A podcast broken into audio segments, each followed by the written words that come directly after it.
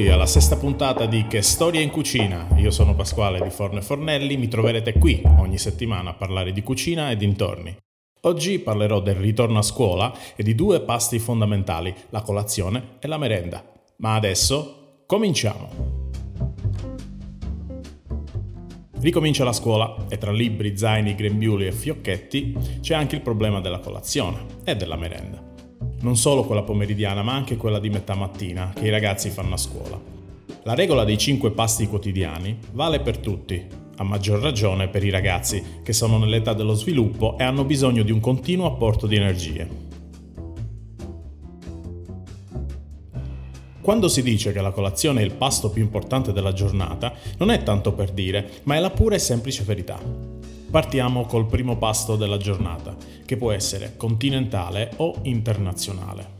La colazione continentale è quella più conosciuta, più leggera, composta da una bevanda principale, che può essere caffè, latte, cappuccino, eccetera, accompagnata da succhi di frutta e cibi dolci, come cornetti, brioche e le immancabili confetture e marmellate, da spalmare su fette di pane tostato o fette biscottate. La colazione internazionale, altrimenti detta English breakfast o full breakfast, è molto più ricca, è composta principalmente da alimenti salati, come le famosissime uova e bacon, omelette, fagioli saltati, formaggi, eccetera. Solitamente questa colazione viene adottata da chi fa un pranzo frugale o addirittura lo salta. È molto in uso nei paesi anglosassoni e in generale del nord Europa.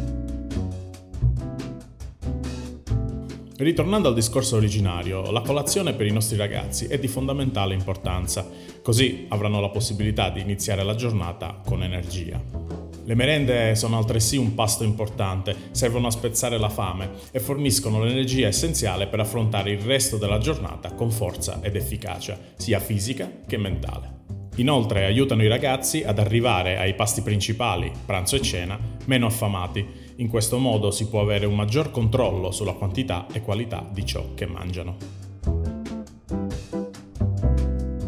Voglio darti un paio di esempi di merende sane e nutrienti. Sicuramente in cima alla classifica c'è la frutta fresca di stagione, che può essere anche portata a scuola in contenitori a chiusura ermetica e con un po' di succo di limone per evitare che annerisca. Subito dopo c'è la frutta secca, fonte di proteine, vitamine, sali minerali e fibre, insomma un concentrato di energia a portata di mano e che sazia velocemente. Queste possono essere anche consumate sotto forma di barrette, magari preparate in casa. Ma come in tutte le cose, non bisogna eccedere nel consumo perché sono anche ricche di grassi, quindi la dose giornaliera non dovrebbe superare i 30 grammi. E poi ci sono i carboidrati, quindi l'intramontabile panino, i tramezzini, le focacce, eccetera. C'è da dire che il corpo, prima di poter avere accesso a questa fonte energetica, ha bisogno di più tempo per assimilarla.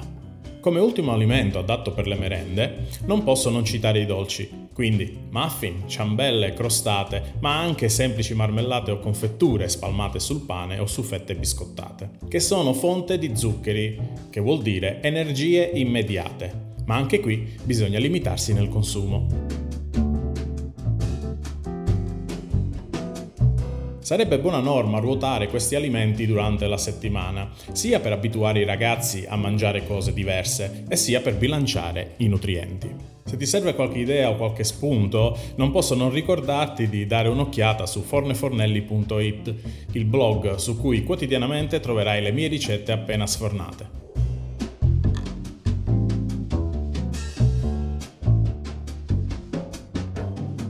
Tutte le puntate di Che Storia in Cucina si concludono appunto con una storia, che questa volta riguarda il re delle colazioni italiane, ovvero il cappuccino.